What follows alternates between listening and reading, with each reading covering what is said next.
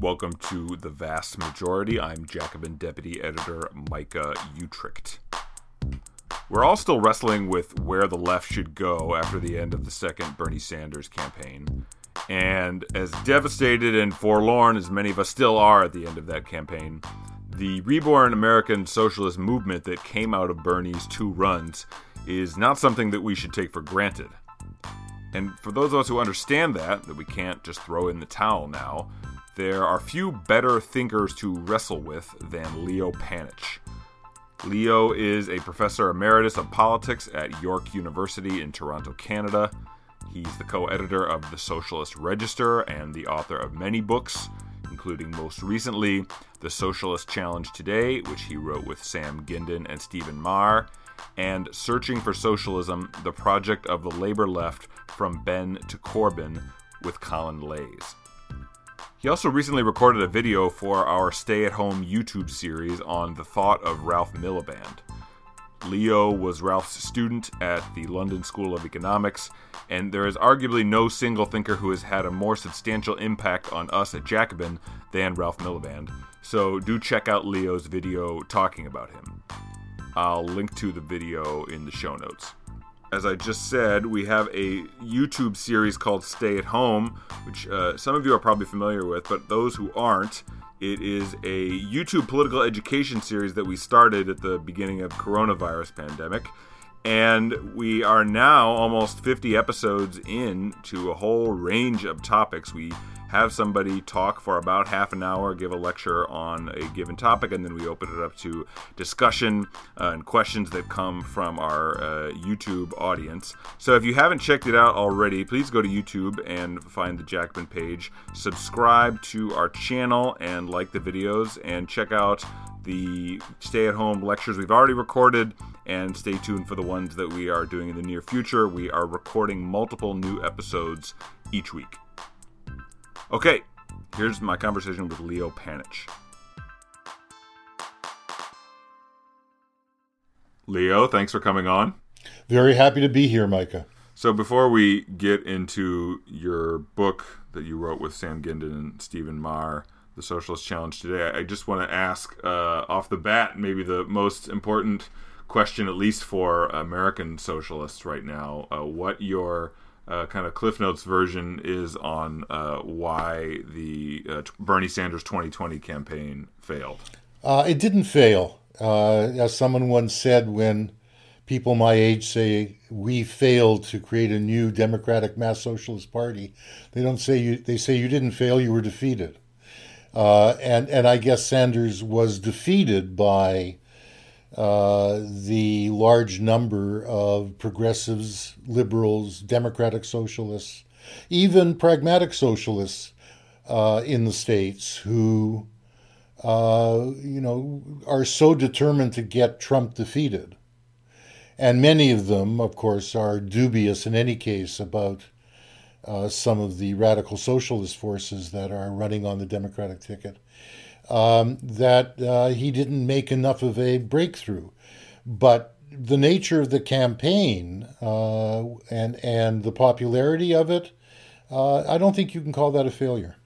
Yeah, right. I suppose we should say that he lost, but he didn't fail, right? That uh, because uh, in his losing, uh, I would contend that he helped spark something that is much bigger than him that will hopefully uh, be able to build upon in the in the years uh, in the years to come. Um, so in, in this book, uh, you know, you wrestle with some of the uh, the the challenges that were facing a candidate like Sanders. And uh, rather than walk through every argument in the book, I wonder if we could just go through some very basic questions on a kind of socialism 102 level uh, because I think a lot of our listeners, readers of Jacobin, many of whom are probably members of the Democratic Socialists of America, they're familiar with some of the most basic ideas of, of socialism, of Marxism. Uh, and you all in this book kind of uh, get to that 102 level. So uh, let's start with uh, the difference between social democrats and, and socialists and why that matters. You know, I think we're used to it. Those of us who are familiar with this debate are used to uh, a debate over sort of like social democrats don't you know they don't they want some uh, nice welfare state measures but they don't want the real stuff which is uh, you know socialism somehow. Uh, so what what you, in the book you guys go a little bit deeper than that. So can you talk about what that what the difference is and why it matters? Well i don't think the difference can be uh, done categorically and descriptively. It can only be understood historically uh, and and the book begins begins by pointing out that that hundred years ago uh, really one could say 120, 30 years ago. Uh, uh, you know, social democratic members and parties and leaders considered themselves socialists quite genuinely. Uh, you know, the mass working class parties, for the most part, uh, that emerged between the 1870s and uh, the First World War were explicitly socialist. Uh, what happened within them uh, was that partly by winning working class men the vote, and it was initially men, they nationalized the working class. That is, uh, workers who didn't feel a stake in the existing state were given a stake in that state by the parties who won them the vote. And that was a cross class national identity that was created. And then, secondly, you know, you the people who created those parties and acquired representative positions, leadership positions within them, they, you know, they realized this wasn't something you do as a hobby. And they started working full time at this, uh, which meant, you know, that they were no longer on the factory floor. They had control over the party press, the conference agenda, uh, the, the bank account. Uh, and the tendency to want to reproduce yourself rather than going back to the factory floor. And the tendency on the part of the membership to adulate these leaders, as you also see with Sanders today, meant that they increasingly became somewhat unaccountable. And insofar as they were interacting with the bosses, insofar as they got elected to parliament, they realized that those people didn't eat babies for breakfast. They acquired some respect for them. Uh, and they began to operate in ways that was more oriented to securing class harmony within the existing arrangements while pushing reforms rather than uh, agitating and developing capacities upon, among their members to actually be able to run the places they worked at and be able to run the state. So a process was inaugurated where and it was often encouraged by trade union leaders who were attached to these parties who didn't were afraid of endangering their organizations should there be a crackdown on these parties. Uh, so there was a moderation that occurred over time. And by the 1950s, uh, the, all these parties moved towards uh, what they explicitly called social democracy rather than democratic socialism. And they dropped out of their party constitutions the commitment to the common ownership of the means of production. Their model became the American Democratic Party, ironically.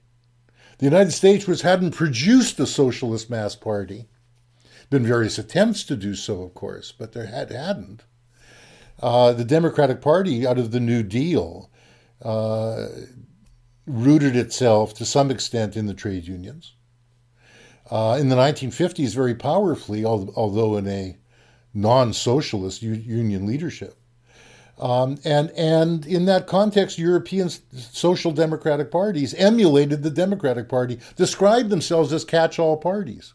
We appeal to all classes, right? That, that was the orientation they took. So increasingly, their their ideology was that it wasn't necessary to get to socialism. They had, they had helped reform the system, real reforms, and out of that they concluded, as Anthony Crosland put it in the 50s, that in the 30s, if you weren't a Marxist, you were a mental dwarf. He used that word. I, I don't want to get in trouble with any disability activists.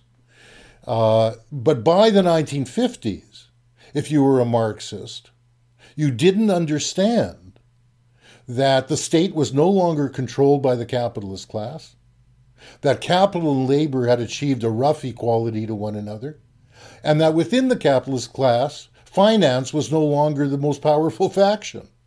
Well, you look back at that statement in the 1950s from our perspective today, and you see how absurd that was. But that was the ideology of those parties. It was the ideology of the parties that the American left, the American socialists, uh, who admire Germany and Sweden, and indeed the NDP in Canada so much, don't like to talk about very much. Um, you know, because those are the reforms they achieved are admirable, and they haven't been entirely dismantled. They were powerful enough not to be. But in terms of the ideology, the ideology was increasingly indistinguishable from the Democratic Party. And all of this matters uh, because it it is a rightward pull of these parties, right? Like they're the, the, what what they end up arguing for is pulled to the right, um, but also their uh, ideas for like where uh, what what the motor of of uh, social change is going to be seem to also disappear. Right? It's not the, working class isn't centered anymore in the same way. It, exactly. They not only mistakenly thought that the reforms that they'd introduced would last forever, which was already clear by the 1960s as capital became more and more internationalized. Uh, that those reforms either had to get go beyond them, uh, or you were going to lose them, and that's what began to happen from the 60s on. Uh, people forget that Sweden was the you know first European country to deregulate its financial system. And it had the first big financial crisis in the early 1990s. Um, so that was part of what was going on, but was also part of going on exactly what you said was that they had they were oriented to demobilizing the working class. They were they saw strikes, especially wildcat strikes, unofficial strikes, strikes against a conservative union leadership as something to be not only avoided but even suppressed. They were very distant for, by the 1960s from all of the new social movements, beginning with, in most places, the movement uh, uh, to do away with nuclear weapons, since they'd all bought into NATO. Swedes less than most of them, but most of the rest of them completely. They were distant from the women's liberation movement, from the gay liberation movement, from the anti Vietnam War mobilizations, in the same way that Hubert Humphrey was. They were Hubert Humphrey. Uh, and and therefore, who was rooted in labor as well. After all, he came out of Minnesota, out of the Labor Farmers Party, had close links with the unions, but it was an orientation that was more like George Meany than it was a radical young worker on strike in Detroit. So I guess uh, what you're getting at here uh, is that I mean, from our perspective at Jacobin, and I think from the perspective of, of many uh, young people who are excited by the Sanders campaign, when they hear about social democracy and social democratic measures, they think, well, we don't we don't have very much of that here, and so getting a little bit of social democracy in the United States, I mean, that'd be nothing to sneeze at. That would transform their lives. And the point is not to say that those social democratic measures uh, that were achieved uh, over, over the, particularly the course of the 20th century are useless. It's to say that the kind of social democratic uh, model uh, that uh, ends up in a kind of demobilizing of, of the working class and working class self activity. Uh, when, when, you do that, then you lose the ability to um, to even defend those social democratic goods, much less uh, expand into new arenas. Those that kind of social democratic goods, right? Yeah, that's right. And uh, you know, and I think one has to recognize as well that while these were very important and real reforms. Uh, and were produced by a mobilized class conscious base behind those parties in the 1930s and the 1940s, similarly the New Deal to some extent. Like the New Deal, they were the types of reforms which didn't open up space for further reforms, which would take capital away from capital. In other words, they were constrained by the continuing dynamic nature of a capitalist system, that the reforms weren't oriented to getting beyond. They, they were oriented to living within that system. And that involved, very importantly, the way the state was structured. The nationalizations, the welfare state agencies were not oriented to democratic political development, uh, to encouraging people to think more broadly beyond those reforms. They were oriented to getting people a certain amount of consumption in a dynamic capitalist consumerized society. Uh, women who were most dependent on the welfare state in the United States, but also elsewhere. Uh, in you know Canada, with our reforms that the CCF and NDP were crucial to getting installed, were afraid of the social worker knocking on the door. They didn't see those agencies as theirs to control and influence. They saw them as agencies of discipline. I don't have to tell you that in the States, but it was also true for a great many programs in the social democratic countries. Uh, and that's why, you know, Thatcherism was as popular in Europe as Reaganism in the United States amongst working people. So we've been talking mostly about the history of these kind of social democratic reforms and, and to some extent social democratic parties. You all say in the book that uh, avoiding the pitfalls of social democratization uh, is a central challenge for the 21st century, uh, socialists of the 21st century. So, uh, given that we're not in that same position to even make those same mistakes that you know social democrats made in the 20th century how does how does this uh, translate into being a burning question for uh, socialists today you know in the US who got excited by uh, by Bernie Sanders or for you know young labor activists in the UK what what, what is what is the, the the pitfall of social democratization in the 21st century to avoid? Well I think you are in the same position if I may say so I, I, I really think that that uh, what you have uh, achieved uh, is of a, of a nature of a kind of a dimension that does put you in the same position. Um, and therefore, you need to be very, very conscious of what exactly you're doing. That is, you have put on the agenda, in of all places, the center of the empire, uh, the most radical reforms uh, that have go well beyond the New Deal, uh, that have been put on the agenda by with a mass electoral support uh, in American history, you could argue, and uh, therefore, it's very, very important that what social democrats failed to do, you now do. Now. And and that doesn't mean you're not in a position in the sense that Bernie didn't get elected and he would introduce those things overnight, which you know he wouldn't have anyway because he couldn't have unless there was sufficient support in Congress to get them through. But beyond that, it isn't just a matter of supporting Congress. In order to carry those things through, to really make them happen, you would need two things. You'd need a strategy for implementation, which goes beyond would the legislation pass through Congress.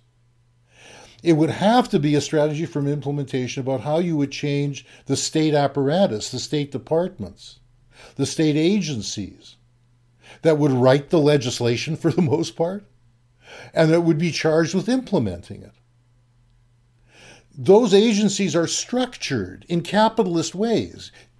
That's not to say they're told by capitalists what to do. But if you walked in there, Micah, and said, Look, I'm doing this in order to be able to orient this agency towards not being accountable to the need to accumulate capital, the need to get people into the labor market, etc., etc. They wouldn't think you're a terrible person, but they'd give you a broom and tell you to sweep the floor because they wouldn't know what to do with you. Right? Uh, these these organizations are structured in ways that are designed to reproduce the legitimacy of politicians in a capitalist society, and are designed to secure a tax base for the state in a capitalist society. So, the big mistake of Syriza uh, was that it had enormous debates over policy. But virtually nobody, no matter how far left they were, talked about implementation. Yes, they were aware that we want to take honest people into the state rather than crooks. We'd like to take technocrats into the state, yes, and you do need expertise. But never talked through the implementation dimension. And the other side of this is, you know, while you're doing this, and in a sense, the main point of doing this, since Bernie getting elected wouldn't have been enough to do it anyway, is to engage in class formation through making these demands. Building up a sense of class confidence, class identity, in a working class which has been so utterly balkanized and transformed and divided uh, through the massive changes that have taken place in recent decades. So let me stop you there. So you, you mentioned uh, Syriza, uh, which uh, is very will be familiar to longtime leftists, but you know many of the people who got involved in the socialist movement through Sanders. I mean, some of them might have been in uh, high school or middle school when the uh, the height of the Syriza fights in Greece were happening. So uh, you know that that's a main uh, uh, section of the book in talking about Syriza, the left party in, in Greece that eventually was was defeated basically in its unwill uh, because of its unwillingness to kind of get over some of these structural limitations that we're talking about here. We don't need to go, all the way into that uh, now, but you know, you mentioned a couple things just now. Uh, one, you were getting at uh, the process of democratization of the state, which is something that you all write about uh, at length in the book. The need to transform state structures which are set up in order to uh, not help average working people, but in order to facilitate you know accumulation for capitalists. Um, how do you do that? I guess if you're I mean, if, if Bernie Sanders is limited in, in how he can use the state because it's so set up in order to uh, to facilitate capital accumulation, uh, how do you go about that? Uh, or what is the agenda for democratization? I suppose. Like, does that mean that if Bernie had made it into the White House, that you know, day one uh, a kind of uh, reformation of the state or a, a, democratization of the state should have been a key uh, reform that he was uh, one a key spate of reforms that he was pursuing precisely because there was nothing else that he could have gotten accomplished if he hadn't done that from the beginning. Well, not nothing. Uh, he he could have, you know, assuming he had support sufficient support in Congress, legislation could have gone through that would have looked uh, like uh, some of the legislation in the New Deal or some of the legislation that uh, Social Democrats introduced. Um, all of that, those those policies uh, tended to get constrained by the practicality of uh, accountants. who would say, look, you can't give them this large a benefit because they won't go back to work the next day. So it's partly a matter of uh, okay, we're going to introduce a guaranteed annual income. Uh, we you know aren't going to be able to introduce socialism overnight. Uh, but we do want the kind of guaranteed annual income that isn't going to tie people abjectly to the labor market. Uh, so it's a matter of working out those reforms and the administration of them that give scope to people not to be so dependent on getting a job. Uh, and that gives scope to the agencies not being so dependent on private capital accumulation. That is, part of what needs to be done uh, is that certain dynamics of the economy need to be subjected to the criteria of democratic accountability rather than private profit. So, in other words, people in the state agencies need to be connecting what they're doing to a broader orientation towards coordination with other agencies for democratic economic planning you know, that ultimately is going to mean that the most important of the State departments, the Treasury, which has control fingers in every other department, will need to become an ally in trying to turn the financial system into a public utility. Uh, and we'll be coordinating, and that isn't going to be done overnight either, but we'll be coordinating the taking over of one of the major banks or two of them and developing the interest and capacity with that financial institution uh, to be working with other departments in the provision of uh, the kinds of public investments we need to have a Green New Deal. Uh, so, you know, it isn't, it's democratization in another sense, of course. It, it's also, for instance, in the, let's take the case of Greece, where Syriza was elected. The Minister of Education was an old Marxist philosopher. Uh, uh, used to write on Spinoza, quite famous guy, lovely, wonderful guy. And he wrote a very, very radical program for Syriza in 2012, a 400 page radical program, which ended with uh, Syriza is not a slingshot whereby the people put us into the state and then we do it all. Syriza is a, a catalyst for democratic subversion of the existing system. This is very radical language. Well, as Minister of Education, uh, first of all, he was dependent on the existing civil servants even to know what corridor to walk through. Right? He certainly used to go to schools every week. He'd go to a different school and make his common speech I will help you turn this school into a center of community life. I will encourage you to do it and I will help you do it. But he never was able to set that an agenda for the education ministry. You know, this was something the ministers said. It didn't change their practice at all. And insofar as it didn't, the people in those schools that he spoke to didn't know how to do this. They needed aid from the ministry to do it. So that's an example of democratization. It's not a matter necessarily of everybody voting on every, uh, you know, debate over what policy will go through that department. Although some of that should be involved as well.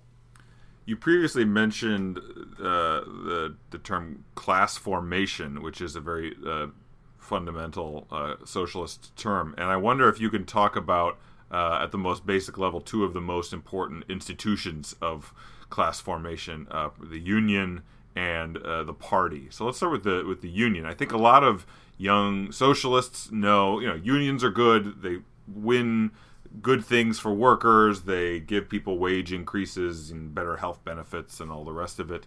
Um, the democratic socialist vision of why unions are important includes such bread and butter uh, gains, of course, but it, I, I, it's also about more than that. So can you can you talk about the the, the union as an institution of, of class formation in the democratic socialist uh, analysis? Well, look, I mean, part of uh, what's wrong with our discourse on the left is that we often speak as though uh, workers have this identity uh, inherent in what uh, their birthright, in their genes, whereby they know themselves as a class, they think of themselves as workers, etc. I mean, you know, people can think of themselves as men, women, workers, blacks, whites, gun enthusiasts, swimming enthusiasts, baseball enthusiasts, hockey enthusiasts, you know, etc uh, they can identify in all kinds of ways, and there's no reason, and they should identify in all kinds of diverse ways.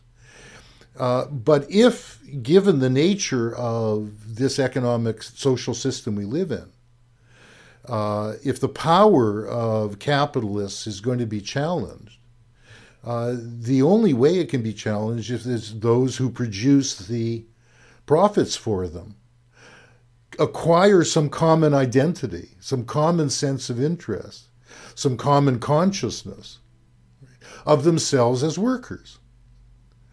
And, and that's what class formation is about. And what happened in the late 19th century, partly due to the way capitalism developed, was that it took working people who had been driven off the land where they were largely isolated producers with their families and capitalists gathered them together in large working places, right?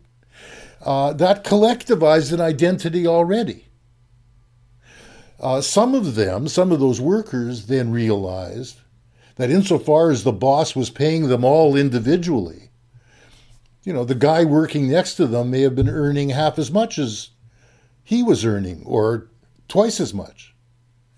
And they began to organize. And it was that process of organization that begins to create a sense of, yeah, I am a worker in a collective sense. And that's what unions do. Marx in the Communist Manifesto said the first task of every Communist Party is to organize the proletariat into a class. So when you're forming a union, that is what is happening culturally and socially. And, you know, in most cases, in the case of the socialist parties, the socialist parties came first before the unions. It was the parties that spawned the unions in Germany rather than vice versa. In Britain, it was the union that spawned the party. Yeah, I think don't you have a you have a line somewhere that very pithily sums that up. That it says something like uh, "class does not create party, party creates class," something like that. Yeah, yeah, that's exactly right. And I don't need to be lecturing people in the DSA about this. I heard this expressed best when I met with Meagan Day at a conference in Montreal last May. I had never heard it said better. She got up at this conference and said, Look, I'm not in this with the illusion that I'm going to turn the Democratic Party into a socialist party. I'm running, I do see the value of running on the Democratic ticket because this puts us into contact in the East Bay with working people. We get into the media this way. They notice we're advancing things that meet their needs and interests. And it was because we ran a socialist black woman for senator, for state senator in California, in the East Bay, that we were then able to play a useful role in the Oakland teacher strike. Well, I mean, that said it all. That is precisely what one is talking about through this process. And the whole thing is only going to succeed insofar as it's not only a matter of articulating policy and running candidates, but that that is a process of developing uh, a new class capacity in the United States.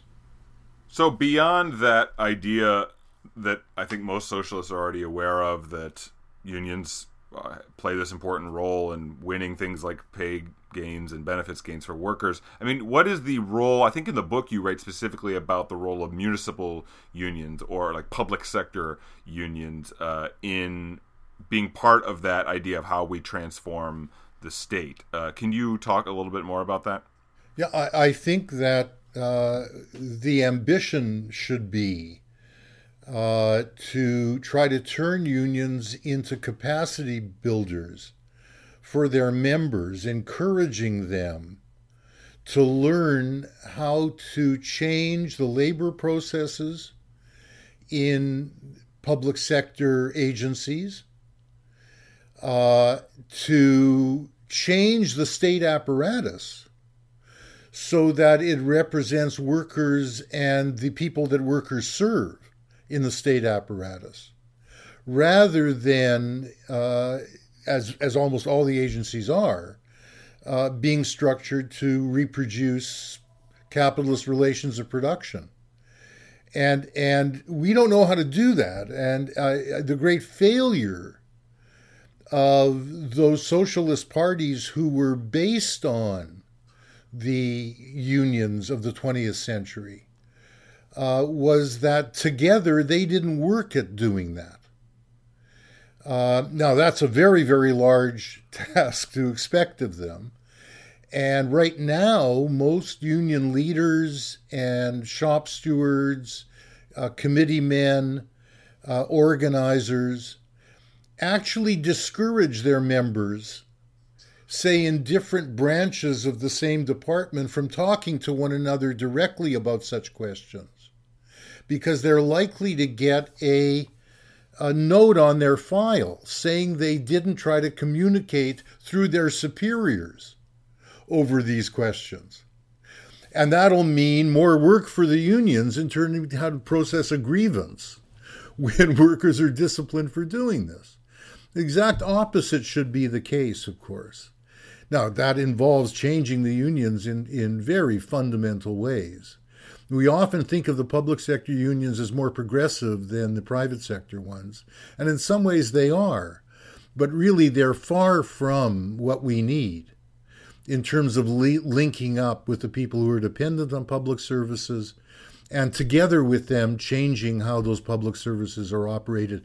One of the reasons Thatcherism and Reaganism was so popular was that even single mothers on welfare never saw their income maintenance workers as serving them. They saw them as their disciplinarians. You know, someone who would knock on the door of the apartment and come look around and see if there was an extra toothbrush on the sink. Um, and, you know, uh, with the presumption, therefore, that there was a man around who ought to be supporting them. So I think this is essential in terms of having a vision of what we need to do to change unions to, to make them into agencies of transformation themselves.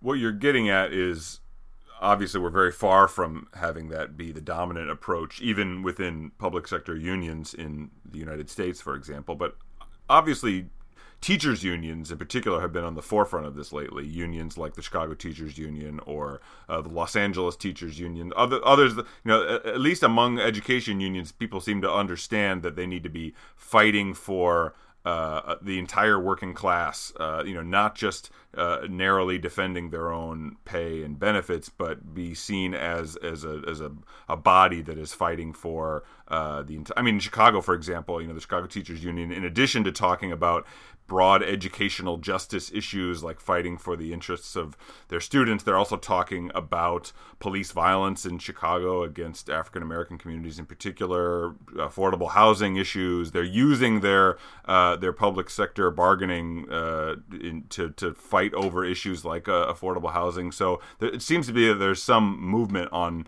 on that front. Yes, I, I, I absolutely agree, and it's been very very inspiring. Uh, very, very inspiring. Uh, and, and that ought to be an example uh, for other public sector unions. Uh, I used to advocate in the 90s to, to nurses' unions who were very militant in Canada. Uh, and often were going on strike, which illegally because it wasn't legal for them to go on strike, and winning.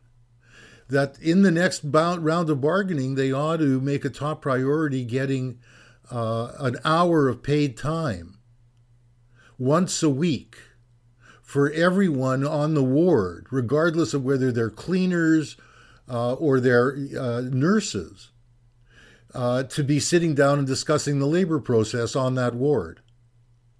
And then the second round of bargaining, they should get another hour of paid time to do that with the patients on the ward. That's the kind of steps that need to be taken. And I entirely agree that especially the Chicago teachers and the Los Angeles teachers uh, have done that. And I think it reflects what can come of uh, people who have confidence in their abilities, uh, who have the status of being highly skilled workers, uh, turning their minds to this. The trick will be to build that confidence amongst people who don't have that status and who are designated as low skilled but are in fact essential. And much of what they do is in fact involves a great deal of skill but isn't uh, registered as such in our educational system.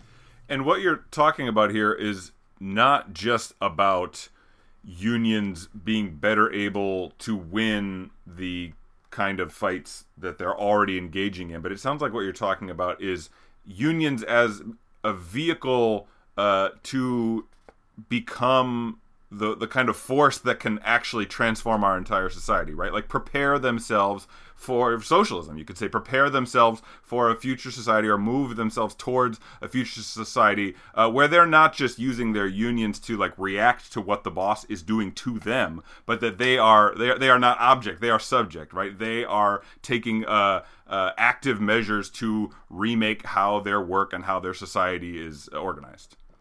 If they were to do that, in fact, they would be fulfilling what Marx and Engels, perhaps at their most romantic moments, described unions at, which was schools for socialism. Uh, and, and that needs to be the ambition at the very least. Now, that has to be said, this can only take place insofar as more space is created in uh, our political system for unionization. Uh, and, you know, although these ambitions are very great, they can't go forward without winning the kinds of reforms that are promised by every Democratic presidential candidate, uh, or for that matter, gubernatorial one, uh, promising to create the basis again for increased union membership, uh, greater space for collective bargaining victories, etc which they haven't come through on. But it's very, very important that we realize that Republican administrations, above all the current one, are above all oriented to restricting that space. And it's really, really important, therefore, that even with small steps that simply involve getting back progressive labor legislation, is crucial to being able to go on to do this other stuff. We just can't be content, as the unions became for far too long, with having achieved those highly restrictive, in fact, New Deal labor legislation reforms. Uh, to shift gears here, you talked in your recent YouTube video for Jacobin about the thought of Ralph Miliband uh, near the end about the uh, socialist relationship to liberalism. And I think there are lots of young socialists or newly minted socialists who look at what they associate with you know American liberalism, like prominent American liberal Democrats, right? They look at Hillary Clinton, they look at Joe Biden, they see the obvious ways in which those kinds of figures fall far short of uh, uh, trying to transform the world in the way that it needs to be transformed, and they say that's well, that's why I'm a socialist, that's why I'm joining DSA, uh, because I understand that that falls short. Uh, but for a lot of them, it's only a, a quick jump to then say, well, I'm I, I'm just I am beyond liberalism in general as a as a body of political thought, and uh, and for them it's like not the real stuff, you know, not the real freedom, you know, quote unquote bourgeois freedoms. Um, what what is the proper socialist um, uh, orientation towards those basic liberal rights? How should socialists think of themselves uh, in in relation to liberalism as a body of thought and to basic liberal rights? Well, I, I think basically one wants to be aware that the limitation of liberalism is precisely that it can't fulfill its promise for the majority of human beings unless liberals become socialists. Um, and, and that, you know, in other words, it is the protection of property and protection of property rights that restricts liberalism's promise, the best of liberalism's promise, if you like, the John Stuart Mill promise, that by virtue of political freedoms, individuals will be able to develop themselves to their highest level. And what Marx was saying essentially to those people is that, yes, that's our common goal, but by virtue of your attachment to property rights, you cannot realize that goal. Uh, that said, uh, and I, therefore it is, I think, very, very important to make a distinction between liberal and socialist goals. What we're essentially saying is that the goal of socialism is to incorporate and transcend liberalism, to incorporate the best of it and transcending its fundamentally deeply inscribed link with capitalist societies. The distinction you're making between rejecting a Biden or the Democratic Party uh, and being a socialist, uh, you know, if we only had uh, that kind of guarantee that without being in a common project with liberals to protect political space, to protect the rule of law. If we aren't in a common project with them to do that, then what gets lost are the capacities to build trade unions, are the capacities to create new socialist parties. You know, is the space for socialist cadre to engage in class formation. The first thing that authoritarian regimes do in a capitalist society is they close down trade unions. That's what Hitler did first. Before he banned the working class parties, he closed down the trade unions. Uh, and what I fear very greatly from a re election of a Trump administration uh, is two things, uh, as we've seen in recent weeks with the firing of inspectors general, the ending of accountability in the American state under the rule of law, and secondly, the closure of space, of political space. For the left, and I would define the broad left both as including the socialist cadre of the DSA, but also of union organizers and and we have to be able to make that distinction. Now, it is true that a, a good deal of the 20th century left, very much fearful of repeating the Stalinist class against class mentality of the early 1930s, which said the Social Democrats are the same as the fascists, the social fascist line, right? A great much of the left, including communists, responded to that with a popular front response to the authoritarian regimes of the 1930s. And they, therefore, every time there was a challenge from the right, they would align with themselves with anyone who wasn't quite that right and would gave up, and it was often the communists who led this, gave up the task of education and mobilization. Uh, in order to ensure that the right would not win.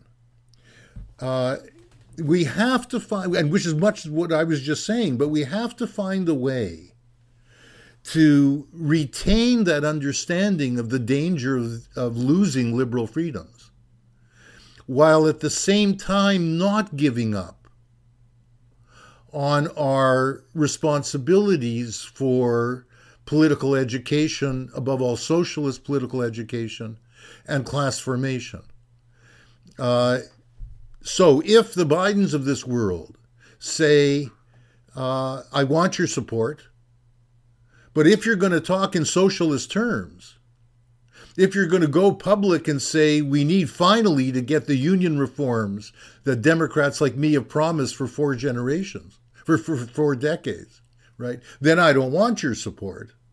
Well, then it becomes a different story. But he's not going to say that. We just have to be sure that we don't swallow that stuff in order not to embarrass him. On the contrary, we need to support him. And we need to say be, we're supporting him because of these reasons. That if for that reason, in that way, we can, coming up to the October election, Americans can both support Biden and educate people on why it's necessary to have Biden in a more fundamental way than just being negative about Trump. It sounds like what you're advocating is something that you also write in, in the book in a broader sense, which is about uh, avoiding the pitfalls both of the uh, Leninism of the 20th century as well as the social democratization of the of the 20th century. That the the democratic socialist charge is to sort of take the best from both of those traditions and, and jettison the, the worst of both of them. And what that means, especially in the context of this conversation, uh, specifically about liberalism, is not to just throw out all of liberalism wholesale uh, it is to recognize sort of uh, what what is essential about it and, and what uh, is incapable of even uh, carrying out its own task as even in the terms that it sets for itself, right? Uh, uh, and and that socialists should not somehow believe that to be a real serious socialist is to toss out all of uh, liberalism. Just like as a democratic socialist, the task is not to just throw out all of Leninism wholesale. No, I th- that's absolutely right, and not least Lenin's understanding of uh, the importance of class struggle. Uh, indeed, the, the, class struggle being at the core of uh, uh our, our, contemporary societies. Um, yeah, I, I, I think one has to say that that given the polarization that is developing between left and right in the face of the irrationality of global capitalism, uh, given the way that authoritarian forces are developing, I think the chance is great for, if I may use the term, a hegemonic socialist strategy, which uh, presents the choice again as one between socialism and barbarism. And therefore, the case for socialism is presented as an egalitarian one, as one that meets social needs through collective responsibility, but one that at the same time protects freedom of speech, the rule of law, freedom of association, etc. Uh, that that too, if that's going to be preserved, has to be preserved under the leadership of socialists, or that's going to be lost to authoritarian capitalists. I think that has to be the fundamental appeal, the fundamental ideological appeal we make uh, in the current conjuncture. And I think we will win people over that way. Final question for you. Uh, most of our listeners are Americans. You have written at length uh, in in this book and elsewhere uh, about the uh, specific role that America plays in the global capitalist system in the 21st century. Can you just briefly describe what that role is, and then, given that, what does that mean for socialists in the United States in particular? How should we see our task as building the socialist movement here? You know, what what is there a specific importance uh, that uh, American socialists should feel, and the need for them to build up a robust socialist movement in this country? Well, Micah, when uh, people on the American left, as they have so often through my adult life, have looked with starry eyes to Canada. I've often said to them that we only look good as long as you on the left in the States remain on your knees. Uh, and, and I think that's essentially the case. Um, uh, you know, insofar as, as people have looked with starry eyes at us for having a social democratic party or greater union density, etc., uh, it's because the American left, in the balance of the class struggle in the United States has been often so marginalized. Uh, that said, uh, what has happened uh, with the Sa- Sanders insurrection, the growth of the DSA, the type of union activity we've been discussing in Chicago and LA, etc., uh, proves to me that the American left is capable of blowing past the kind of reformist stuff that they look to in Canada and being so impressed by. Maybe you haven't been constrained by social democracy to the extent that we have, uh, holding on to this little foothold electorally. Uh, in this third party that we have in Canada, or you know even the major parties in Europe. And if that happens, uh, if you continue to build on what has been set down in the last five years, um, I really think the what you'll be doing for the world uh, needs to become into the equation. Uh, you can't change the world without changing the balance of class forces within each nation state. That is where politics are located. That is where bourgeois society is located. It's located within the framework of nation states, no matter how global it gets. The American state, as Sam Gindin and I tried to show in The Making of Global Capitalism, through becoming an informal empire in the second half of the 20th century, was the key state involved in the making of global capitalism. Uh, if the American left is going to be able to shift the balance of class forces in the United States, uh, that will have a knock on effect on class struggles everywhere else in the world.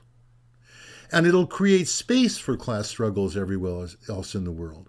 We will then have to learn to cooperate with one another, beginning with cooperation around joint co- capital controls, so that capital that tries to escape one country where there's a powerful left is not allowed to take that capital into another country to escape those capital controls.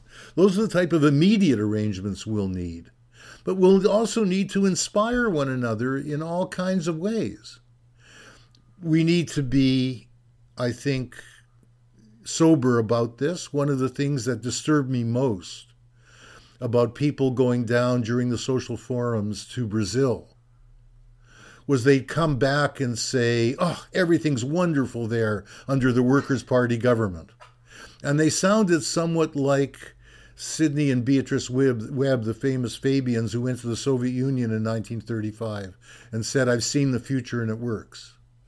No, it's our responsibility to look soberly at what's being done at each country, including the United States, and come back and say, look, these are the trouble. This is the trouble they're having. These are their limitations. This is what they're running into. We need to learn from their mistakes.